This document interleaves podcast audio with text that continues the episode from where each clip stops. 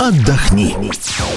Здравствуйте, меня зовут Юлия Смирнова. Я веду туристическую рубрику «Отдохни» в газете «Комсомольская правда» и раздел «Туризм» на сайте kp.ru. И сегодня я хочу рассказать о том, какие новые авиарейсы из Москвы появятся этой осенью, то есть куда нам будет удобнее добираться. О многих новинках мы уже рассказывали, можете прочитать подробности на сайте kp.ru в разделе «Туризм». А сейчас я перечислю практически все авиационные новинки сезона в хронологическом порядке. Итак, уже с 17 сентября из Москвы можно напрямую долететь на Шри-Ланку. Билеты стоят э, порядка 20 тысяч рублей на прямые рейсы авиакомпании «Шри-Ланкийские авиалинии».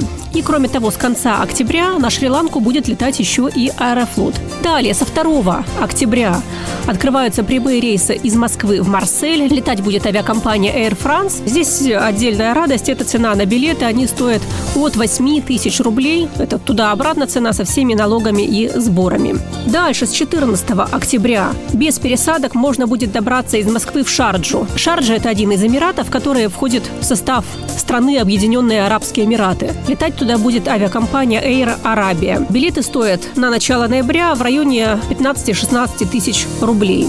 Смотрим календарь и глобус. Дальше, с 29 октября появятся прямые рейсы из Москвы на остров Гран-Канария. Рейсы, правда, чартерные, отдельно билеты на них купить нельзя, только вместе с путевкой. Неделя отдыха на Гран-Канарии вместе с перелетом обойдется где-то в 40 тысяч рублей на человека в отеле 4 звезды.